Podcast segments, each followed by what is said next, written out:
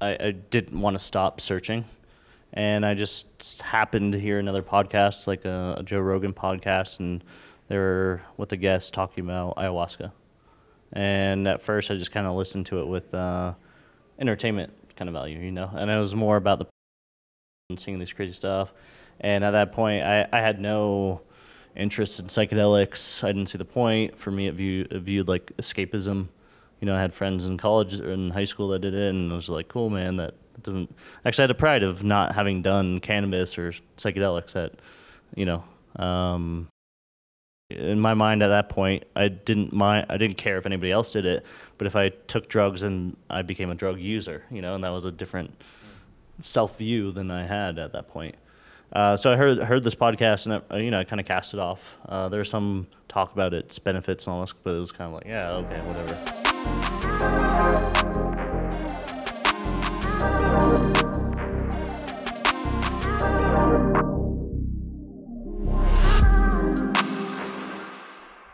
Awesome. All right, 38 Challenge podcast on the go. We are at um, the Psychedelic Science Conference in Denver, Colorado, with Jesse Gould. Jesse is a former Army Ranger and founder of the Heroic Hearts Project. Super excited for this conversation. I know. Um, thank you so much, Jesse, for for stepping aside from the conference. Yeah, absolutely, it's it's been a great conference. Uh, definitely need a nap and possibly longer, but uh, it's been great to see people and seeing how far this space has come. Right. Yeah, hundred percent. Obviously, we're just kind of uh, 38 challenges just getting into it, and I'm new to the industry. So when I tell people I'm going to this, they're like, "You're doing what?" I was like, "A psychedelic science, baby." Um, yeah, it's about 50% um, people like you and I, you know, that um, you know want to help others or people who want to get in the industry, and then about 50% of people, you know, wearing mushroom hats and walking around barefoot. So definitely a um, and, and very exciting atmosphere here. Yeah, absolutely. Um, just coming from like the original conferences where it was much more of the psychonauts. Yeah, yeah. And then the researchers started coming in, but now you have like everywhere in between. So it's kind of cool to see the evolution and the unique thing about this conference for 11,000 people, which is for this space pretty pretty huge. Yeah, So- and I mean guys like um, Andrew Huberman speaking, and I mean Aaron Rodgers was here, so and um, Jesse Gould. Yeah, Jesse Gould. Yeah, yeah, yeah. that guy's awesome too. Um, yeah, man, super excited to hear you know your your journey and how you got got. So why don't you start with you know a, a little bit of brief history on on your service?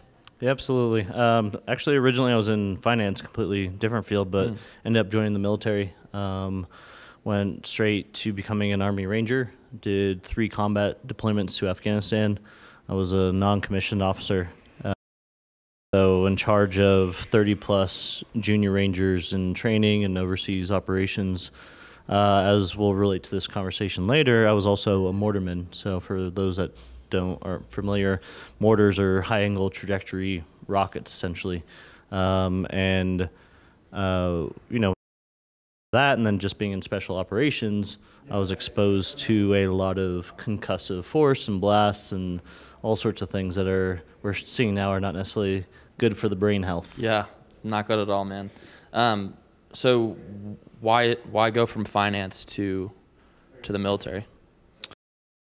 Military always intrigued me. Um, it was just uh, it, I always appreciated and respected people that went in when they didn't have to, especially that they gave to something bigger than themselves. Um, I got out of college and I was working in, in Wall Street, and I just felt like there was there was something lacking. It was more of an intuition, put more of the pieces together post. But I think I was just really craving that becoming an adult, becoming a man ceremony or chapter in my life, just which wasn't available because I didn't feel like that after college, and um, so I worked a little bit in finance. I liked it. I also had the fortune getting around the 09 financial crisis, so I got to see Yeah. Wall Street burning while I was I was there. Right. And so it was just sort of the universe aligned where I had this this feeling I wanted to give back because I felt very fortunate um, being in that position, and um, you know Wall Street wasn't going anywhere at that point. It's now or never, uh, and just wanted that challenge too. So uh, told my family, which was a shock to the system because we're not a military family, and generally speaking, um, most people who have college degrees don't enlist, but I wanted to do it. You know, if I was going to do it, I was going to go full hog in. Up. So uh, decided to do that. Looked into it, did research, started um, preparing for it physically, uh, mentally, and uh, enlisted. And next thing I know was getting my head shaved and off on a bus and plane to, to Georgia. Right. Yeah. Most people go from the battlefield, but you went from the boardroom to, to the battlefield, which is, uh, I'm sure, not an easy, tra- probably an easier transition, I guess, from from battlefield to, to to boardroom, but still not an easy one, and a much different lifestyle for sure. I think it, um, at least for me, it helped that I had real world experience, Mm-hmm. so I could kind of, you know, at least uh, debatable, obviously. um, but I had the the comparison, you know, of what the outside world works. One of the hard parts about a lot of veterans is they go straight from high school, Right. and the only like their whole maturity arc is in combat, Mm-hmm. and so when they get out, years to being a civilian and Right. the workforce. Um, there was some challenges. You know, my first team leader was uh, Napoleon complex, uh, 19 year old, and I was 22 and had this, That'd so I had tough. to had to deal with that and Yeah. you know uh, eat crow. But it's all Absolutely, man. Um, so before we kind of go into this, I'm sure a very wild journey for you. I want to get a little context before we move forward in the conversation. So, when you think of the word vulnerability, what what does that mean to you? I think it's taken different meanings. I mean, especially growing up as a man, and I mentioned sort of this lack of real leadership or real models from that. We get the sort of alpha male archetype of, you know, being jacked and kind of like the Goggins. Nothing wrong with the Goggins. Yeah. You know, run till you can't run anymore, Yeah, sort of thing. Yep. uh sort of you know the stereotypical of like you're a man you got to do this you got to like all that and that that's kind of what i grew up with uh definitely not my definition so at first vulnerability was just kind of like a weakness right Right. and especially in the military too um i think what it comes is actually more self-understanding openness um and i think vulnerability has it's such a loaded thing because it does still even when i'm saying it right now almost connotate weakness like you're exposing yourself hmm uh not not in the perverted way Right. Yeah. um That's a different vulnerability. but it actually is of you just have you're able to share everything right Mhm. and that is almost that's amazing Right. Because you're not trying to put up walls you're not trying to hide anything you're not trying to disguise who you are um and it's almost authenticity yourself and i think when you do that you attract other people that also do that and i think they also appreciate it because we we're, we're afraid of each other in a lot of a lot of contexts Yeah, hundred percent. Yeah, and that that word authenticity gets used a lot on this podcast. Um, I I think of it the same way. Um, you know, I, I I view it as strength. I don't know if I think of it as as strength yet. Like you say, it still gets doesn't really roll off the tongue. Um, but if you think about what it means to be vulnerable, like you said, it's to to understand and to expose your weaknesses. And you know, if, if you're not vulnerable and you don't you don't then you know how can you become strong right if you don't exploit the things that are that are ho- holding you back right and um, you know showing your weaknesses and showing the places where you're most vulnerable allows other people like you said to do the same and allows them to be stronger so i appreciate you you you willing to get vulnerable and man you know why don't i think for for men like you and i the work that we do um, you know usually has a a backstory that's that's very close to home. So I'd love to know, you know, kind of the um, the darkness that I'm I'm sure you've you've experienced, kind of where all that started. Um, and trauma is an interesting discussion because there's no starting point. You know, we I think in the Western mental health model, we try to find that, especially with like PTSD, of like what is the one thing that mess you up. Where in fact, there's probably many things. Lots Life of things. hard, you know, and it keeps uh, throwing R rated. throwing Life is it- R rated. throwing its punches. Uh, so I mean, as a, as a kid, I, I did suffer with like anxiety and, and various issues and um, belonging and um, you know uh, social anxiety, uh, all that kind of. Uh, going into the military actually helped it with a lot of ways, um, just because it gave me the ground to stand on of knowing myself of what I can do, what I can accomplish, what my limits are, and just just a very good sense of self. And so that helped a lot. So no matter what, the military is, especially special operations, you know, one, you're trained, you're indoctrinated to be not only a soldier and, and be in battle and, you know, potentially die, but you're also trained to be part of a unit, right? You're losing a lot of yourself being more effective.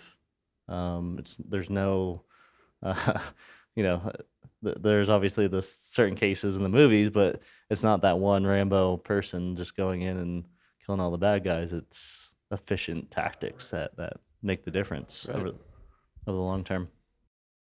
Um, but yeah, uh, so then yeah, coming from the military, that was the other side of it, where it's a work hard, play hard sort of mentality, big drinking culture. Um, you go into it, um, you're you're exposed to that. I remember there was a time when I was on a, a helicopter. to One of my first missions, I don't think it was the, the first, but one of the first, and I was anxious going into it. I'd done a lot of training up to that point, um, you know, pitch black, but I just kind of took that big deep breath in and you know just let it out of at this point it's not whether i live or die right i just have to fall back on training and i just have to be cool with whatever goes on from then forward.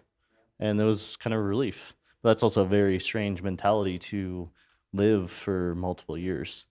And so no matter what and whether it's in combat or people dying or stress of you know the action there uh, or just the physical sides you know going through ranger school i was in essentially four months of sleep deprivation food deprivation some weeks you know 45 minutes of sleep for the whole week.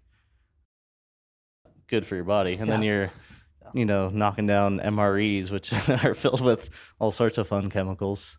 Uh, so all this you're you're getting out. Your body's hurting, your knees are worn out, your your brain health is probably not doing that good. Uh, your gut microbiome's super messed up.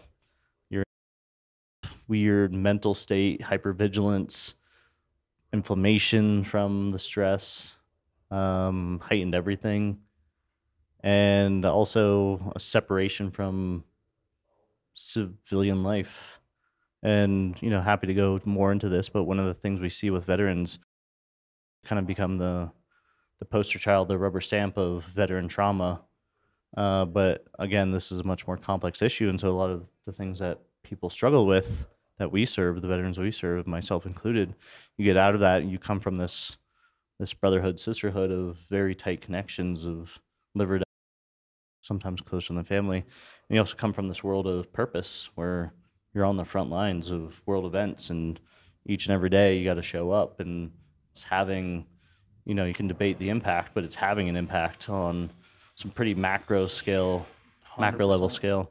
And then you go out of that and for me uh, going into corporate finance uh, one isolation and you you're nowhere near dealing or bonding with the finance bros as, as i was with the other people Right.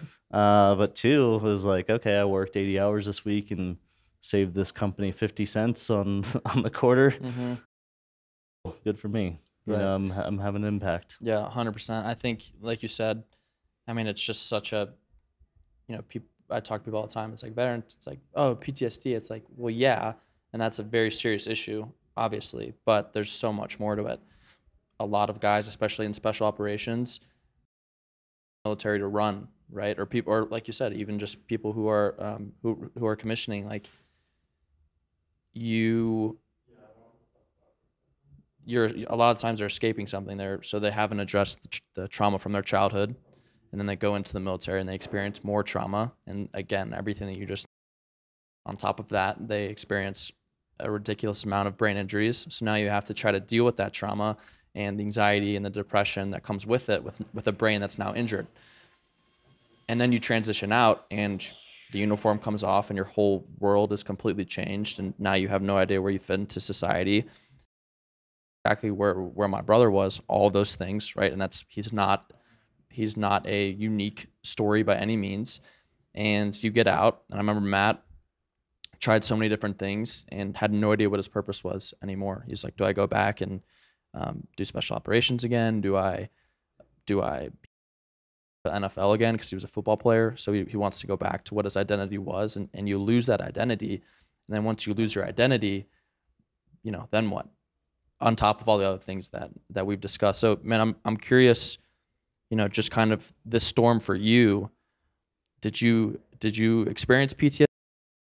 Was anxiety and depression a, a big thing for you? Kind of, um, you know, kind of want to play around in, in that darkness a little bit and what it looked like for you. Absolutely. And uh, it's interesting you brought up uh, athletes and also um, really successful people in finance or the business world in general. We we work many different people. You know, our, our, our charter is veterans, but at the end of the day, um, certain people have certain spirits, and I feel like a lot of athletes are in the same boat as as veterans. There's the reason. Right. Sometimes it's it's trauma based, but it's also they just have this strong energy, warrior spirit. Uh, and sports are, in an essence, um, mimicking war and battle. Yeah, right? I, I was actually just having this conversation with a, a good buddy who played, um, uh, he, he played, I won't say the school because I might give it up, but he played D1 football, you know, experienced many brain injuries. Said that the amount of trauma that was in that locker room, the amount of people that he had to talk off the ledge who were considering taking their lives. So again, it's the same issues, the exact same issues as the military. Um, maybe military is on a on a slightly more intense scale, but you still have brain injuries. A lot of people still have childhood trauma, and if you still you're still lacking that that camaraderie and that and that purpose. But um, yeah, totally agree. Yeah, absolutely. Um, and so yeah, so when we've worked with them, they they the veterans, athletes, um, successful business people, they, they bond really well. So it's always unique and great to see. Yeah, for me, I got out and um, you know, I, I think especially with my my other experience and also just my self understanding from issues I had before the military, I thought, you know, okay, cool. I did well in Ranger, ranked up quick, had this financial background, had a great degree. I'm gonna hit the ground running. Myself a little time too. Uh, traveled uh, around, um, tried a few different, you know, small ventures. Uh, you kind of have to fail a few before something's successful, but you know, I had that freedom and liberty to to do that. I wasn't contracted by the government anymore, Right. and so I was taking advantage of that. And then eventually, I found my way back. I was in Tampa, Florida, back to a real job, just because my uh, because of my ventures, my funds were were uh, starting to drain pretty quickly. Right. That sucks. And I was just also like, I had an economics degree, I had a finance background. I didn't want to lose it before it was too late, you know. Um, and so, I, and it was this big international company.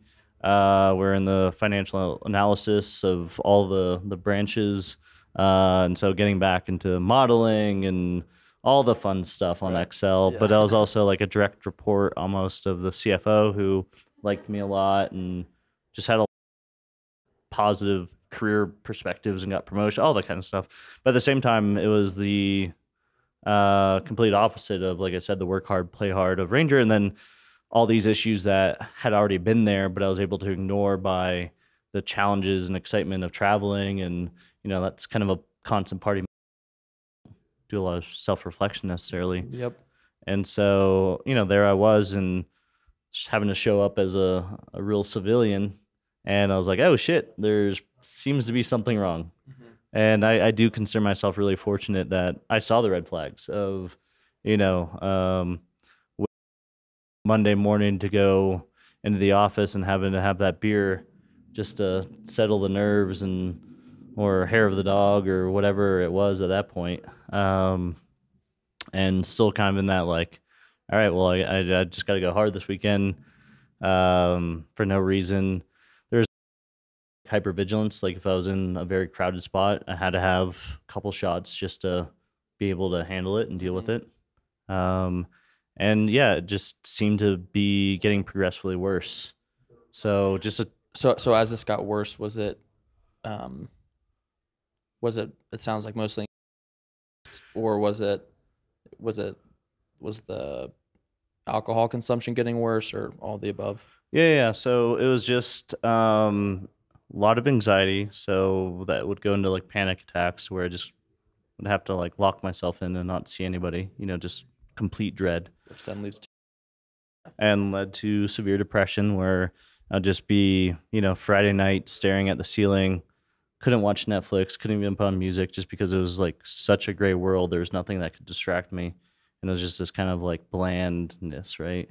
Um, my job at some point started losing purpose like like you know working my ass off and what's the point kind of thing uh so it was just that and I, I that was one of the red flags i just got to the end of the week and um it was that thought of like i was more unhappy i was more depressed more of the days this week than i was happy which is sheet to have yeah.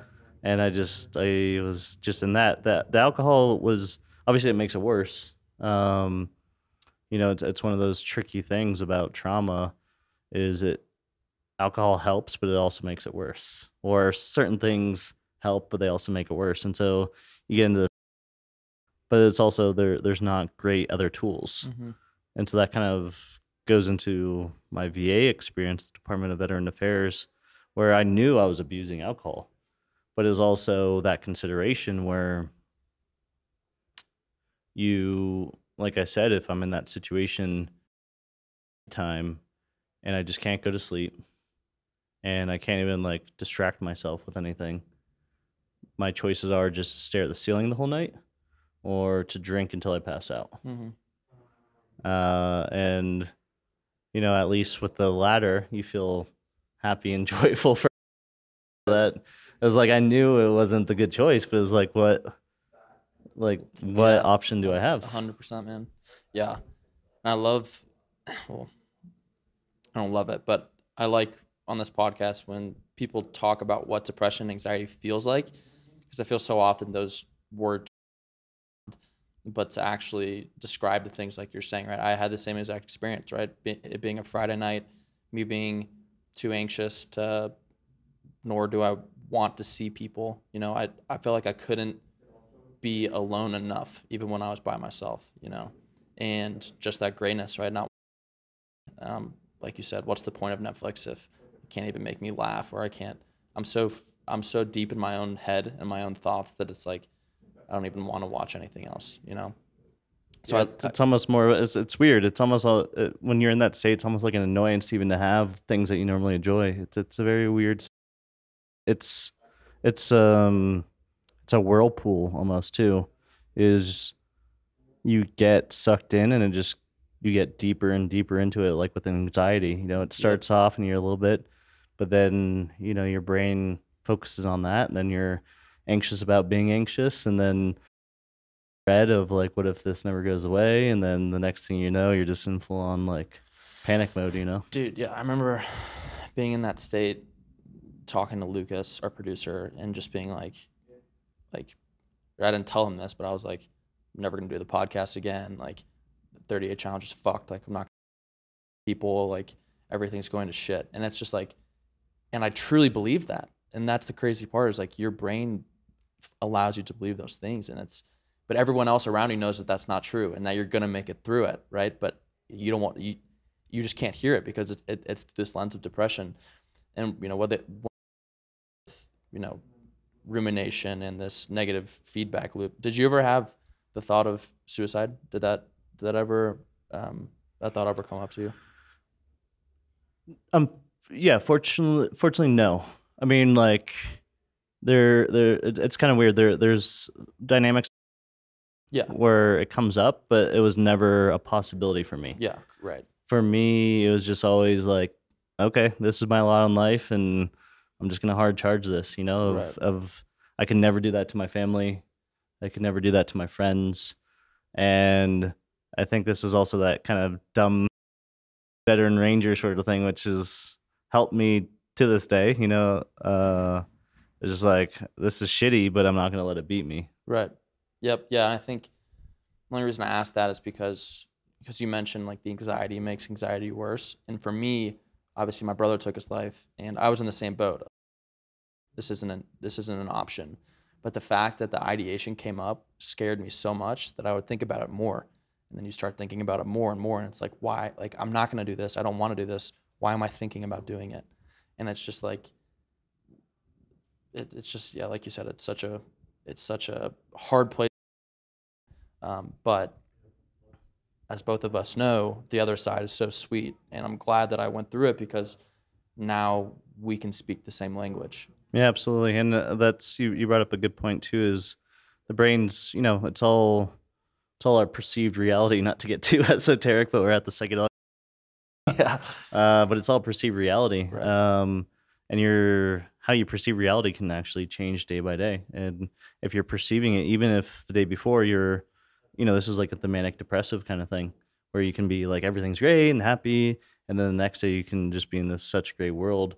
But that's then how it interprets Everything. everything that comes in and you it's almost like you're in this uh like bubble and it's almost it's nearly impossible to see outside of that bubble and Dude. you, and that's the scary thing for a lot of people is because it's it's it's not the question of it gets better or worse that's change for me is this going to be the- future My forever. Yeah. Yeah. And I, that's where that's I understand why people take their life because you can't see an end of the darkness, but there's always an end to it, which like you said in that spot you can't see it.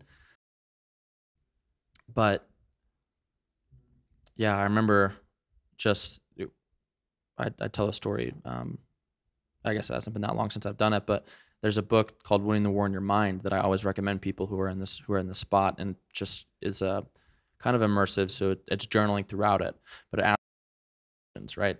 Um, you you do a thought audit on your thoughts throughout the day. Are they um, building you up? Are you tearing you down? So the first time I went through it was right after my brother died. Um, just started the 38 challenge, so you know I was I was grieving, but I wasn't depressed and I wasn't anxious, and I was hard charging this new you know foundation. So my answers were, yeah, my thoughts are building me up, right? And um, and I did I went through the book for the third time. The second time was very similar to the first. The third time was through when I was going through my anxiety and depression, and the the answers to those questions were so much different. Like, are my thoughts building me up? It's like my thoughts, like, um, you know, yeah, just you, you know, are you, are like, it's just it's it's so hard to put into words, but for me, being able to see the two different responses, it just goes to back exactly exactly what you're saying. And then I did ketamine. What ketamine does, as you know, is it's it's it's a dissociative, so it disassociated my lens of depression and how I was viewing the world just for a little bit, so that I could understand that's like okay, like this is how this is how I should be thinking, and it's like you need to be kinder to yourself. Um, I didn't really have anything that was too, um, but just being able to escape that depressive reality for an hour was life changing, game changing. So, on that note, I'm curious, you know, what helped you get out of this this darkness that that you were in? Yeah, so like I said, I was in that spot. I was fortunate that I identified the red flags and identified like this is this is not going to end up well. This is not normal. Yeah. Yeah, and I knew if I continued on that trajectory, like whatever happened, it wouldn't be good. You know, um, so that's when I sought help from the the VA. Went there. I it took a while for me to get um, rated, so I did get like a PTSD rating, but it was just kind of a sort of a 20 question survey. It was like, "Are you angry? and do you have Yes. do you have nightmares?" And then they're like, "Okay, great, you have PTSD." I'm like, "Cool, awesome." But it's rubber stamp. It was like veteran trauma. Never once mentioned my exposure to blast. Never once me- mentioned my diet, Which is crazy. my social connections. Like it was, it was just the very baseline because that's kind of how it operates. Um, that's like a green check mark for the VA stuff. Uh, so I got rated. So it was like, okay, well, I have free mental health services. I'm clearly not tackling this whatever is going on right now effectively. Let me talk to a therapist, right? Let's let's talk to. When you went into the VA, did they put you on any medications, or did you? Um, So initially, so I had an appointment, and they initially like do an intake, right? And so, so uh, got a meeting with a social worker, and um, to her credit, she was very, you know, direct and point blank. And so I told her like, hey, I'm I'm struggling with a lot of anxiety, all this kind of stuff. I'm good. I'm not suicidal. Uh, and you know, on the outside, I was still doing, showing up and performing at work and getting promotions. And you know, if you saw me on the outside, maybe you if you knew me well, but for most people, like, oh yeah, he's he's doing great. Uh, and so, but that was probably also the narrative I was, I was telling myself. And so I was like, hey, I'm I'm fine, but I am struggling with this kind of stuff. But at that time, turn it around. So I was actively doing more holistic stuff, like going back, signing up to a gym, getting back in shape, uh, cooking, uh, eating healthier. Uh, I'd wake up early to journal and meditate. I was trying to do all this kind of stuff, and Right. and they helped, but there's still that wall. There's still that weight that that I couldn't shake off. So I told this woman, and you know, she was very kind and, and listened. And um, you know, the VA does have amazing employees. It's just the nature of the system. And she and I, but I also told her at this time, I just want to let you know or be clear that I'm not interested in taking medication. Uh, just my own personal decision. Uh, research, due diligence. Uh, I, I I felt like I understood when the time and the place was of how severe I was going through.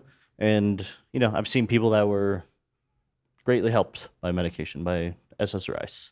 I've also seen people that just became full on it, it maybe potentially stopped them from killing themselves, but it also took the the light out of their life or the creativity out of their life. I saw, I saw a uh, a statistic that said that one in three veterans are prescribed ten or more. And how does that not make you a zombie, right? If you're Yeah. taking this pill to solve this problem that gives you this other side effect, so you take another pill to side to solve that, and um, again to to depression, it's like if you're numb, how much does it really help? Yeah, and, and that was uh, like the case, and that that's like the veterans we serve, ten to fifteen different medications because you take the SSRI, and one of the most um, lucrative and prescribed drugs is an antipsychotic. So you take the SSRI, that can cause psychosis, and it can actually increase suicidal ideation. So then they prescribe an antipsychotic, and so you have Americans are are by a medical standard considered psychotic by being prescribed this or veterans, but it's not that they actually are. It's because of just how um, backwards in, in a lot of senses the medication system is. So so I take an SSRI um, currently. gonna give it a couple, and then I'm gonna taper off of it. But when I was first prescribed it, prescribed it, they were like, uh, "Yeah, just so you know, there's a black box warning on this for suicide." And I was like, "Well, I'm already kind of having those thoughts. Like, why would I take something that increases your likelihood of suicide? Like, oh well, it gets worse before." If you think about how many people who are prescribed SSRI that it got worse when they were already in a bad state and they couldn't see it through. It's, I mean, yeah, it's like you said, the nature of the beast. And again, I'm not against medications. I think that they've, they definitely have saved millions of lives, but you know, they've also taken too. Absolutely, and and people shouldn't, you know, just people should do their own research and figure out what's best for them and talk talk with their doctors. You know, generally speaking, there there are great doctors, and doctors are just using the tools they have, right? Um, yeah, so I was in that situation, and for me, that was, you know, in terms of scaling, that was a little bit further down, right? Like it didn't. Can I just talk to a therapist? That seems like the logical next step for my own mental health, right? And so I, I made that pretty clear uh, to that that I wasn't willing to do that uh, at that, that at that point. And so she was like, "Okay, well, let me be honest with you. Like, I can get you to see a therapist, more than likely. Your your condition and what you told me and your rating, that they'll recommend prescribe medication SSRIs, and it's um." I forget what the specific term is, but it's essentially like they have um, a protocol of effective care, right? And if you don't protocol of effective care, then there's limit to what they can do in terms of help. So she was like, I can do that. If you still decide that you don't want medication, then realistically you can only get a couple, like four therapy sessions. Um, and she also was like, and then other than that, we sure, and this is what we recommend. And it's exactly what I was doing: meditate, journaling, all this kind of stuff, you know. So was, she's like, "You're already on that," and so I can do that. Uh, get you know, have you see a therapist, but this is the nature of it, and they're at over capacity, and you know they did have some group therapy. Like, just to be honest, that's like the one that we have here. It's people that are kind of in the more extreme set, so I don't think it will help you. So I just kind of walked away from that. It was just like, okay, well, four therapy sessions is not going to get you anywhere. Like you can't even know your your therapist in, in that amount of time. And it, was just it was just sort of a reaffirmation of the VA, or not the VA, but the, the the professionals didn't seem to know what was going on. It was just you have PTSD. Uh, this is the only way that you can potentially like maintain it. Uh, and if you don't do that, then there's nothing else and that's the other dynamic of it too which is why i rejected it is it really does get um, put to you as a maintenance program. You know there's some people that can overcome uh, ptsd or whatever the mental health issue through therapy but there is also that of this might just be something you have to deal with and and figure out. And the medication there's there's not a lot of instances where it heals you. It's it's more that it numbs or subsides the issues the the thing so you can operate right and i really didn't like that. you have this and you're not necessarily going to be able to get over it but we can help you maintain Yeah, and I mean it's like I have uh, I have grade four arthritis in my knee in some parts, and it's just like it's just pain management. You know, like you at some point you're gonna. Doctor said I was like, definitely don't like that answer. You know, but there's things out there that are um, different rehab programs that that begin to make the things around the knee stronger, right? And there's things like stem cells which are coming out, which are now being proven to repair the knee and it's the same thing with the mind right there's there's things that you can do that can just pain management right that you can actually begin to heal um, which is you know why i love the work that that, that y'all are doing Yeah, absolutely. Um, yeah, and I, I think that's especially in mental health. There is a sort of um, Western medicine. If they don't know what the answer is, then there doesn't exist an answer, or it's if it goes outside of the medication spectrum, then it's bullshit, right? Right. So we see examples of that with psychedelics now. It's it's starting to change. We saw the same sort of thing where a lot of these like more ancient practices or remedies, a lot of these more holistic um, things are now kind of being rediscovered, quote unquote. Where and it just it took Western medicine to catch up to things that have been known for hundreds, maybe thousands of years. For instance, go back twenty years and you said you did yoga, or we be calling you like goddamn hippie, especially in the military, right? But now it's like trained in the military. Yep. Breath work, meditate, meditation too. If you said you meditate, now the military incorporates meditation practices, um, cold plunges, uh, all these. It's in vogue right now. It's like human optimization.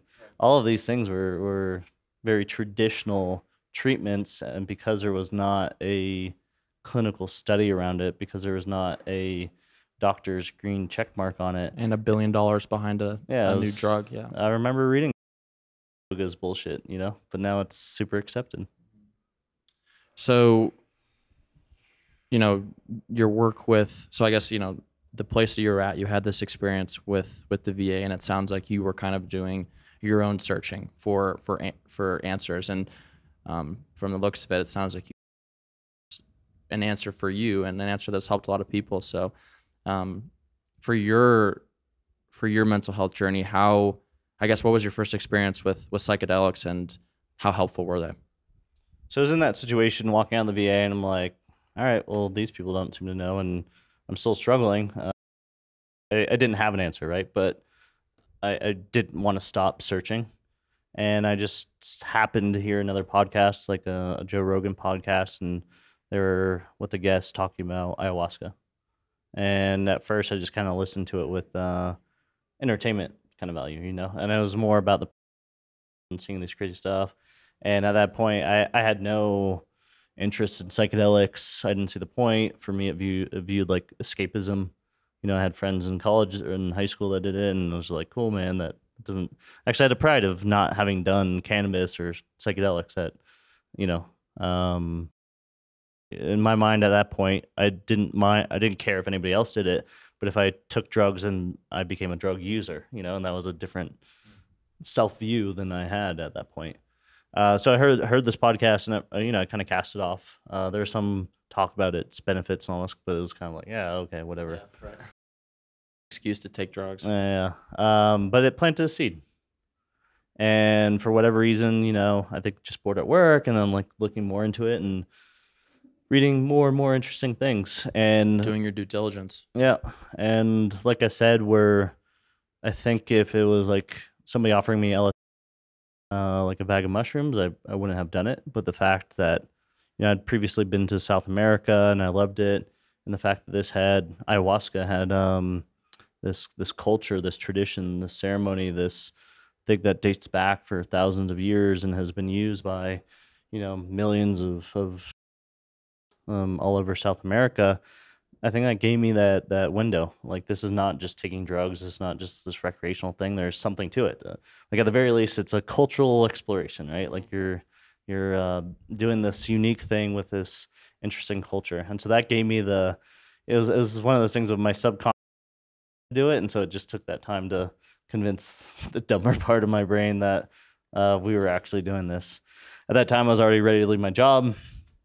I was just it just wasn't inspiring, intriguing, challenging, um, and just where I was at, like I had nothing to preserve. I didn't have friendship. I I didn't I had some friend network, but there just wasn't really that much keeping me there, right? And um, fortunately, I had some savings. I was like, all right, well, let's let's just clear clean slate and try again because this this experiment that I was doing definitely didn't work. And ayahuasca.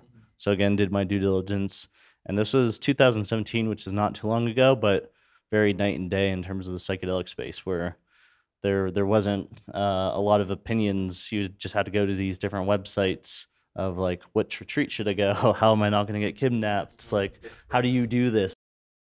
And some of them were super touristy, of like dolphin, you know, go see the dolphins, go through a forest walk, go see this and that.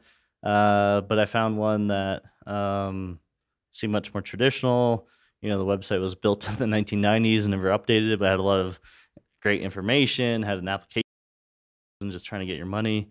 And I was like, okay, this seems like the one. Uh, so just took that leap of faith of like, all right, I'm gonna book a one way ticket to Peru, um, get rid of what I don't need, start off with this ayahuasca journey, and take it from there. And so the next thing I know, I'm in uh, of the Amazon in Iquitos, Peru, and at this uh, ayahuasca ceremony, or yeah, at this retreat center, and you know, thinking a little bit like, are you crazy? This sounds a little bit crazy, but also feeling relief of getting out of that bubble that I created, which became much clearer the moment I stepped out of it. So, what was that first experience like for you? So with this, the ayahuasca um, experience, and for people unfamiliar, ayahuasca is, comes from the Amazon uh, jungle. Um, it's the combination of two plants. One's a vine, one's uh, a leaf. The vine contains something called an MAO inhibitor, and the leaf contains something called DMT. And the DMT is the psychoactive compound, but the MAO inhibitor allows your body to um, metabolize it to where you actually have it. If you just ate the leaf with the DMT, because there's many plants that actually have an effect, right? So it's this combination, and it's brewed, and it's brewed down to this really dense tea, essentially, which doesn't taste good at all. And you drink that, and then you go into you know a very classical psychedelic experience for four to five hours led by healers that generally sing during the ceremonies, and they sing these songs called Icaros that are um, songs they learn from the plants, from from their relationship with the plants, because these tribes in the jungle, their whole livelihood, their whole life is on nature, right? And so the healers, uh, you know, they're it's kind of being associated with psychedelics, but they're also the ones that if you had stomach trouble, if you had um, you know, an infected wound, if you had this or that, they can go into the jungle and find the tree, find the plant that would help that. They're doctors essentially. Yeah, essentially. And so the ayahuasca or the psychedelics um, was part of, you know, for them in a lot of ways, mental health, but oftentimes that's very closely tied to spiritual health, you know, in terms of their conception of how the world works and their religious practices. And so it's becoming one and, and moving energy, moving um, spirit sometimes from, from, and there's different beliefs, there's different, but it's, um, you know, mind, body, spirit, health is what they're charged with of the tribe. Um, and so went there, uh, four ceremonies over the course of a week. You're isolated in the middle of the jungle, generally speaking, and uh, you do those ceremonies spread out. Through. You go there at night. You go up, drink the ayahuasca, go back to your your mat in the corner. You're generally laying down, and then the the the fireworks start. And so for me, never having done a psychedelic and this being one of the m- more intense psychedelics that there are, uh, it just hit me like a train. And it was the classical um, shapes, geometric patterns, colors, but it all came at me like super fast, super intense. Uh, just felt like the world pulsating and not in a comfortable way. So that first in an uncomfortable way. yeah, Yeah, uh, it was it was it was absolutely uncomfortable. That was my first experience with with ketamine too. I was like, this is not comfortable. yeah, and uh, it was just everything. It, it was every dynamic of being uncomfortable and just puking the whole time, and just yeah, just just complete brain chaos and all this kind of stuff, and it just threw me through a whirlwind, um, and just overwhelming. What psychedelics do, and you know, learning this and appreciating it later, is they're they're essentially augmenters. They they make you super sensitive. So your hearing increases, your sight increases, which is why they do it in darkness.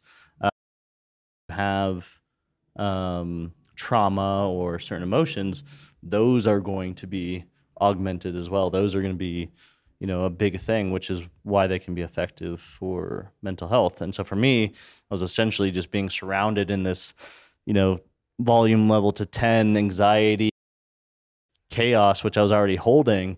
Um, but it was processing through my body in this very sensory, all encompassing way. That's that's fascinating, and I don't know why I didn't really think about that either for my ketamine experience. But I had a panic attack during my treatment. You can't really like. I mean, I'm sure it's the same with ayahuasca. Um, but it's not like you can really like move or like get up and do stuff. So it's like you have to feel it, right? And you have to try your damn best to breathe through it and tell yourself that you're not going to die. But that's so important because that's the way that life is, right? You're going to have points in your life where you're and you have to be able to work through it and to keep taking steps forward and to understand that you're going to be okay and that you know this too shall pass for your ayahuasca journey did you feel like you processed a lot of trauma or did you feel like you mostly just processed the feelings of like anxiety No, I felt like I got the shit beaten out of me. Essentially, it. Uh, so after the first one, I was just like, "What the hell was that?" But so a couple of things. One, there's also this depth, and there's this like beyond the chaos. There's there there's uh, ancientness. There's a depth to it. It was complex. It wasn't just taking drugs. It wasn't uh, more to it, right? It wasn't recreational by any means the second thing was you know coming from that that ranger mentality you know when you get the shit beat out of you it gives you respect it gives you a little bit humility um and so from that it was like i think that's helped the that drug mentality that i that i went there of like oh you're doing psychedelics you know you're now this this this person so coming from that i was just like didn't know what it was but I was like, "There's something to this," Yeah. and you respected it yeah, and it was like, and I was there. I was like fully committed. I was like, I'm here. For let's I'm not going to tap out. Um, so then the second ceremony, uh, even worse, and to the degree of like, it felt like it brought me on the edge of insanity. Of course, like I said, that was a, an augmentation of my fear. So because if that's what you're fearing, then that's what you have to face. I was gonna say, do you, do you think the second one was worse because now you knew what it felt like and you were kind of anticipating to go into that There- spot? There's a little bit of that, but there's also this retreat center uh, purposely made a stronger uh, combination uh, for the second retreat. Also, your body uh, can keeps the ayahuasca in, so it tends to build, um, kind of like primers you. Same thing with ketamine. Yeah, Yeah. You, they start low and then you work your way up. Yeah, and so the second one was just that. So you know they, they and we we do similar sort of things. We like to have the bigger experiences, and the the first ones story arc, right? Mhm. Where that by the end you can kind of wrap it up, and but you know sometimes the first few ones you get your ass kicked, and Mhm. because that's what's oftentimes where the work happens. Um, and so that was that, and then put me to this like showed me the fear of God in a lot of different ways, and still when you're in that chaotic mode, you're like, this is about because it wasn't like an image or it wasn't like this happened with your parents or this happened with It's your nothing profound, which is what I was expecting. yeah Um, again, ketamine's on the lowest end of the intensity, but um, still, yeah, I was expecting. I was like, I'm gonna see my brother, and I'm gonna talk to him, and I'm gonna work through all the stuff that I'm feeling. There's no magic pill, um, and there never will be. But yeah, like you said, it's this. Um, it's just continuing to to move through the the trauma and, and the feelings and all that stuff. So, all right, so now you're on your third your third Yeah. treatment. And, and just a real quick comment on that too. A lot of Western mental health is really based off of using the brain to process our traumas, which kind of makes sense from some level of like, okay, this happened to me, let me talk through it. And that can be very effective. Cognitive behavioral therapy, helping you reframe it because the brain is, you know, you can exercise it. And, you know, if you have happier thoughts and you force yourself, then it does do that. But consideration that a lot of our trauma is stored outside of our uh, language centers of our brain. It's stored subconsciously with emotion. Like emotion is the language of, of trauma, of how we're reacting to it. And like anything else, it can be very hard to explain an emotion because it's working on language set or different platform, right? Um, language could be very analog, and you're you're you're trying to explain something very very complex. And so with psychedelics, what it does is it's almost bringing um, these emotions to the forefront. Like language doesn't serve you anything in, in experience. It has no value, it has no practice, but you're exploring this and metaphorically looking at it and almost like um enhanced dream, you know, like where you're seeing this and it might not necessarily mean or might not represent exactly what it is. Like you might see an animal, a figure, or or this. It's an interpretation of the emotion, the trauma, the feeling, right? And so helping you process that really doesn't matter what the image is or the the the language or the words you are using. The whole point is processing the trauma, processing the feeling, right? It's not that I knew this happened. It's more that I've been storing this. And let's get past that and also learn how to feel better about it.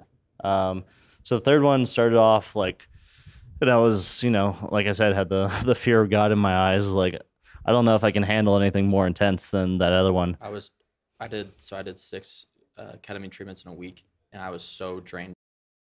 Absolutely. And uh, other people were too, so that kind of was a little bit of saving grace. So I went into it, started off like just as strong. I'm like, oh shit, like I don't another night of this.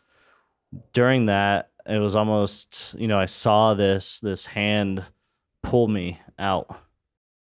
This like plant portal. And then going from this chaos, like sweating, uncomfortable, couldn't sit still, like uh, complete uncomfortability, complete like misery to absolute tranquility in an instant. Even the heart rate down, going from sweating to feeling like a cool breeze on my face and just peace at Zen, you know, seeing like, you know, a nice beach and just absolute stillness and absolute peace, tranquility. And I was like, oh, okay.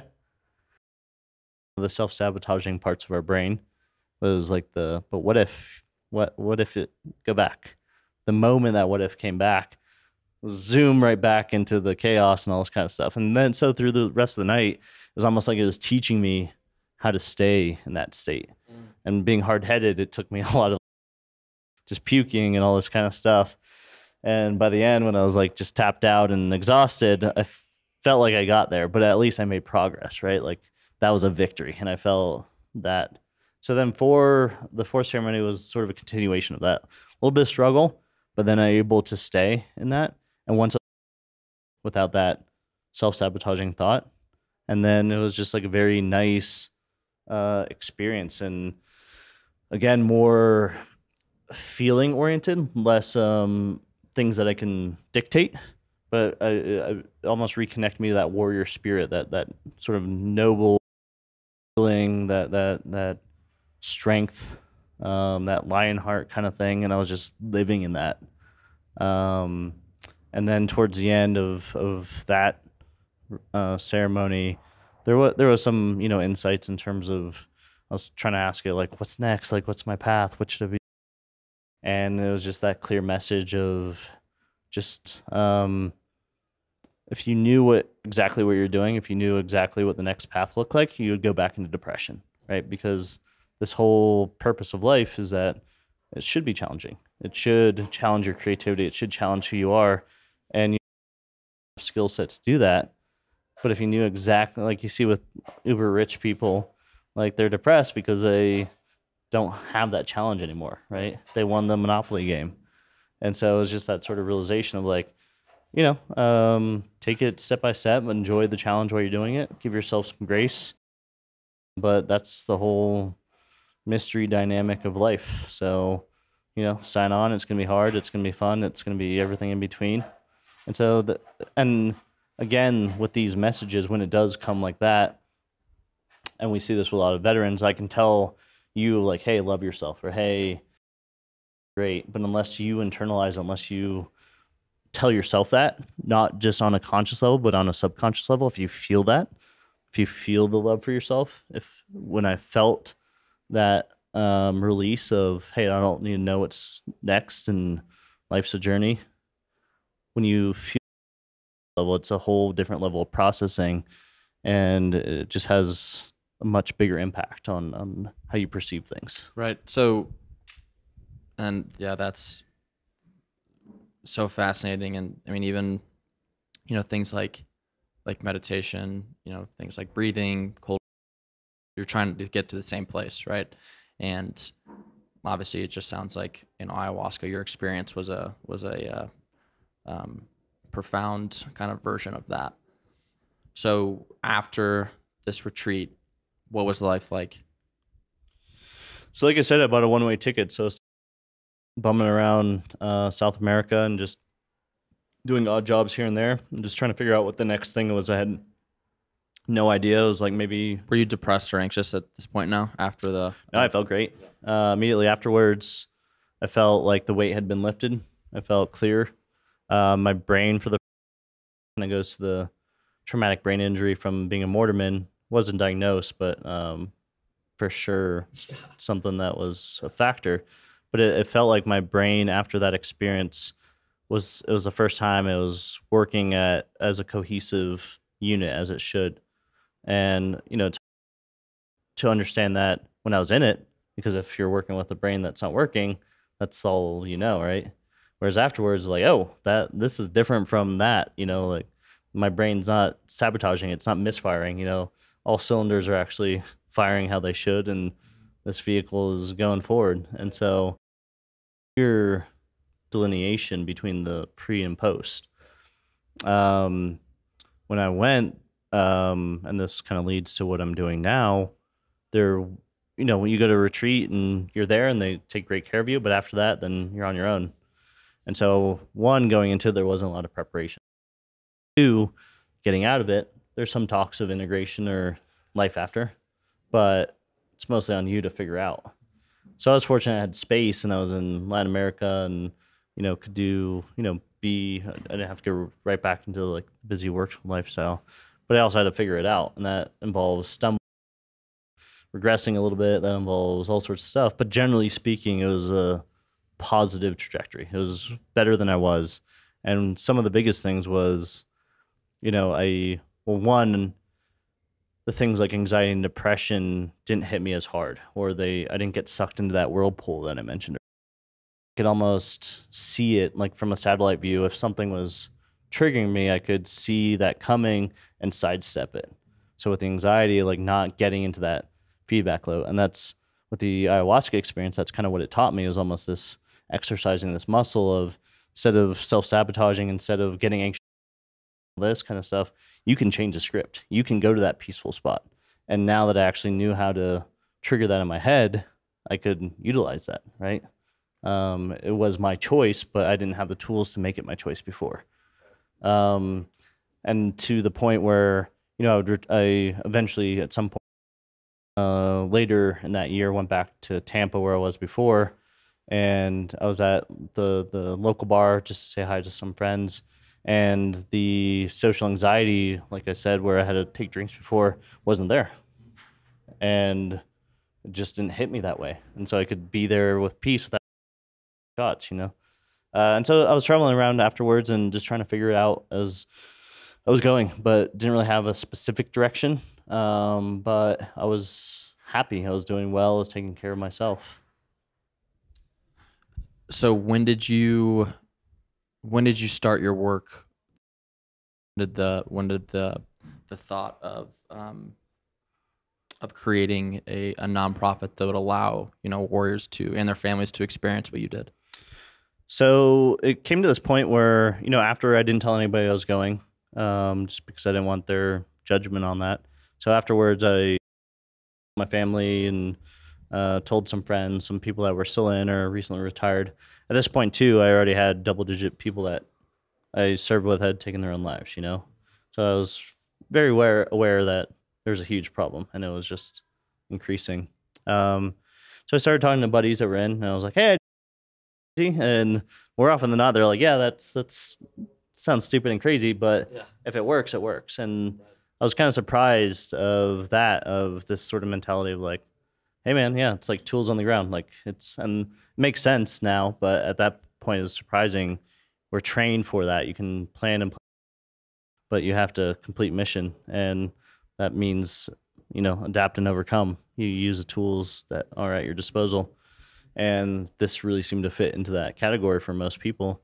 And it started becoming this almost obligation where I just started having these thoughts of, hey, you just went through something crazy, but something a lot of people mm-hmm. that need it.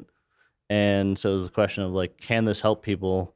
And number two, do you actually have the ability to make that possible? Mm-hmm. And both of those were an unavoidable yes. I was like, oh shit, well, I guess I got to do something about it now. You know, I had the dreams as anybody else of this and making money and retiring early, but it was just that obligation of it was almost like I stumbled on this knowledge that it, I it was my charter to share with veterans. And so I figured out what that meant. And what that seemed to mean was, uh, and you know, I can guarantee you at that time, starting a nonprofit was in no way appealing to me, you know, especially with dwindling resources in my bank account, which were never uh, a huge amount in the first place. And starting a nonprofit around a very illegal, stigmatized subset was not a, a, a choice, a career choice that I recommend to anybody. um, but there I was in, in Colombia and just kind of figuring out and, you know, went on LegalZoom and how do you start a nonprofit and figured out the pathway there and figured out how to build a website. And I was literally in this small small town in Colombia and figuring it out. And a few months after my first experience, uh, launched Heroic Hearts Project uh, to educate veterans. And then also potentially at that point, it's too early to tell, but I wanted to connect them to retreats. Like I said, all the due diligence that I did, uh, a lot of people be hard for them to find a good center, or if they're not used to traveling, like what should they do? And also, what I mentioned that I didn't have this preparation or aftercare, uh, maybe that should be incorporated it. Mm-hmm. And I think the biggest thing is like any other, like we were talking about athletes before, uh, there's subgroups, right? Like if you're a doctor and you're surrounded by other doctors, you're going to use very you know medically related terms. The same thing with veterans you know or athletes. You're going to have similar languages or similar ways of viewing the world or describing things and i knew that n- needed to be done for psychedelic. And i felt like i could direct that in a very straightforward way to other veterans. So and i started it and did uh, looked into it and there wasn't any other vet program out there that was um, doing this that was actively serving it. There's like some small subgroups but extent. And so i just kind of put it out there and started the website. And uh, april of 2017 april 1st fool's day april fool's day i uh, i did the official launch of heroic hearts project. You know, one of the things I want to comment on, you mentioned tools, and I had a, a really, really, really good friend of mine reach out, which I'm so proud that he did. And he was like, I listened to your podcast, and I, I kind of detailed the the darkness that I was in. He was like, I feel like I'm in this spot right now. Um, you know, I'm in that funk that I no longer feel like myself. Um, he goes, "What's your advice?" Or what's one what's one thing that helped you? And I think what people need to understand with depression, with anxiety, with mental battles, the first thing you understand is that it's going to be really hard and it's not going to happen overnight, but you will get better. Like 100%, you will get better. The second that you need to arm yourself with as many tools as possible, right? Exercise isn't going to be isn't going to be the thing that cures you. It will help a lot. Um, meditation won't cure you. It'll help a lot. Good diet, cold exposure, social. All these things are tools, and you need to utilize all of them in order to get out of the funk. And I think, arguably, psychedelics is is could be the, the most powerful tool that we have in our in our arsenal. So I absolutely love what you and, and heroic hearts are doing. So tell us about high level what that journey's looked like, where you guys are at now. yeah the, the the journey looks like the most uphill battle you could possibly imagine but always um fulfilling too of it actually having an impact you know and to kind of emphasize what you said there's we're not seeing anything else the impact that this has to the same degree and it really is transforming our the, the global view of mental health and trauma and actually giving people their life back in a rather rapid um, time frame. So yeah, what heroic hearts has become, you know, uh, it, it quickly took a life of its own, um, and it's been a, a whirlwind of an experience. And especially at that point, again, not too long ago, but night and day in the psychedelic space, where cold calling people and their response was like, "You're doing what with veterans? How did you get my? Why are you doing? That sounds crazy." uh, and just putting it and talking to veterans and really wasn't being talked about. And then eventually, you know, after Michael Pollan's book, after the Johns Hopkins psychedelic um, uh, uh, center started and some of their research came out, MAPS, MDMA research was, was around 2018, 2019, just became night and day where, you know, I was having to work extra just to bring this word to veterans and people in general because I needed funding uh, to where people had already heard about it, you know, or word of mouth and other veterans and success stories and other nonprofits emerged uh, that were doing similar things for their subgroups, you know. Um, and so it was kind of cool to see the, the dichotomy between almost a before and afterwards. And so what it looks like now is, again, still education meeting with veterans, going to conferences like this, and just presenting it in a way that I think is very approachable to veterans that they understand and they under. We have similar backgrounds, and my team uh, is filled with veterans, and then also our our program, which you know is uh, unique and the first of its kind, where um, veterans come to us. We do uh, essentially like a harm reduction uh, intake of where they're at, issues, medications, all this kind of stuff, and seeing if this is actually advisable for them. Because there are a lot of contraindications and health considerations. And Yeah, if they're good, green light. Uh, we do four to six weeks of preparation work, which involves three group uh, calls. So they get to meet everybody else. We go over logistics. They get to ask their questions, and we talk about breath work, mindfulness, all this kind of stuff. And each person gets three individual peer support coaching beforehand, and then they get three group and three individual afterwards as well after the retreat. So we do that four to six weeks of preparation.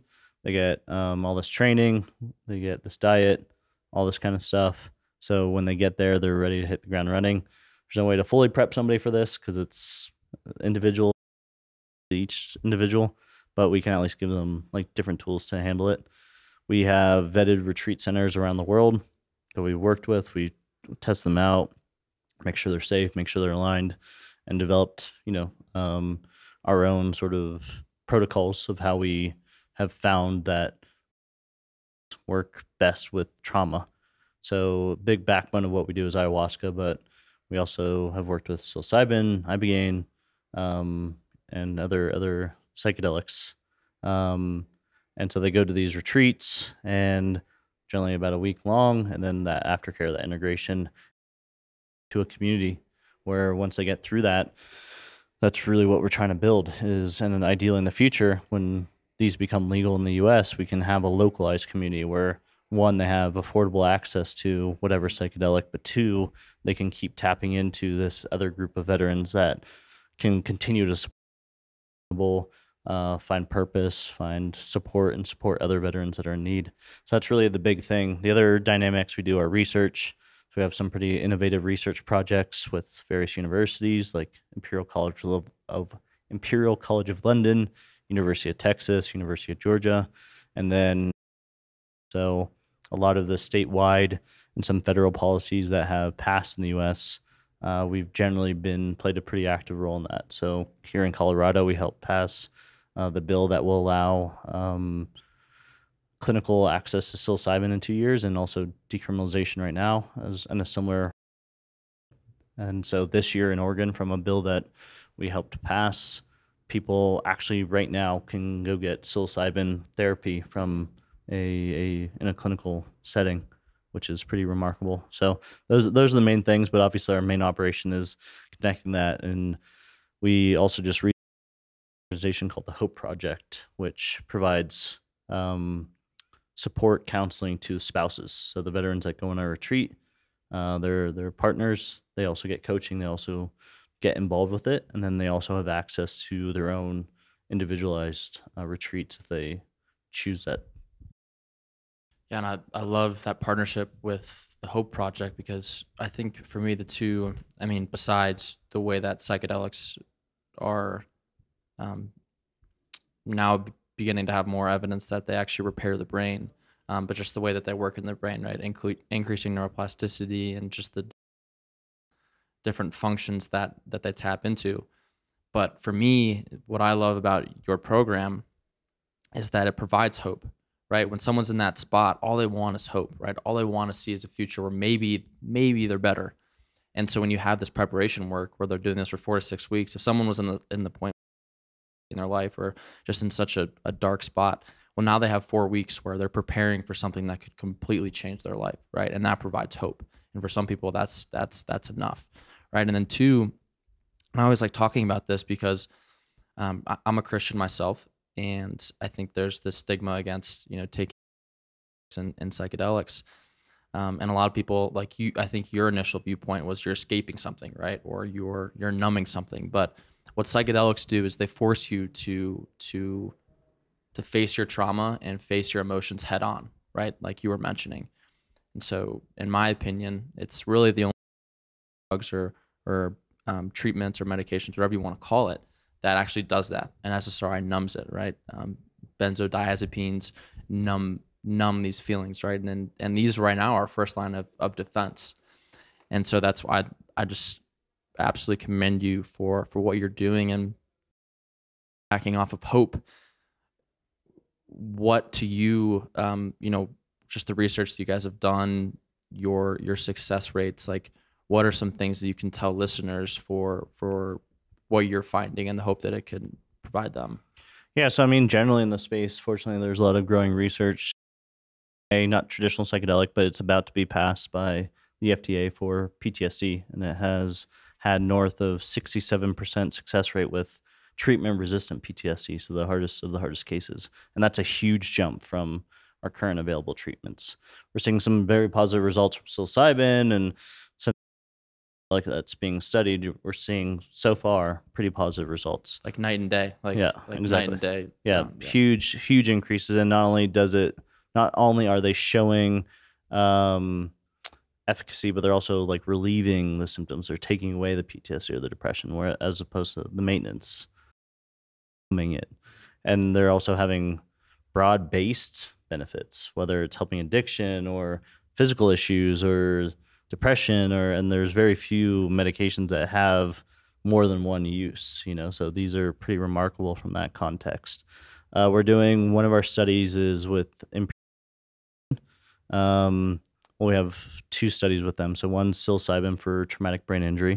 So we did the first cohort of veterans in Jamaica with Beckley retreats, and then another one is um, ayahuasca. So ayahuasca for PTSD, and so we have an initial cohort um, of preliminary results, uh, and these are observational studies, uh, but still very valuable data and, and validated. And so we're we've seen statistically significant improvements by a wide degree uh, for uh, PTSD, depression, and improvements in quality of life and, and anxiety. And uh, see similar things with the too early on the, the psilocybin study, but we have like cognitive assessment measurements, EEGs. Uh, so we're getting a lot of like great data. Uh, and then we're doing another study with Imperial, um, uh, an organization called Onaya Health, looking into epigenetics with the University of Texas. Um, we're doing a three-part study.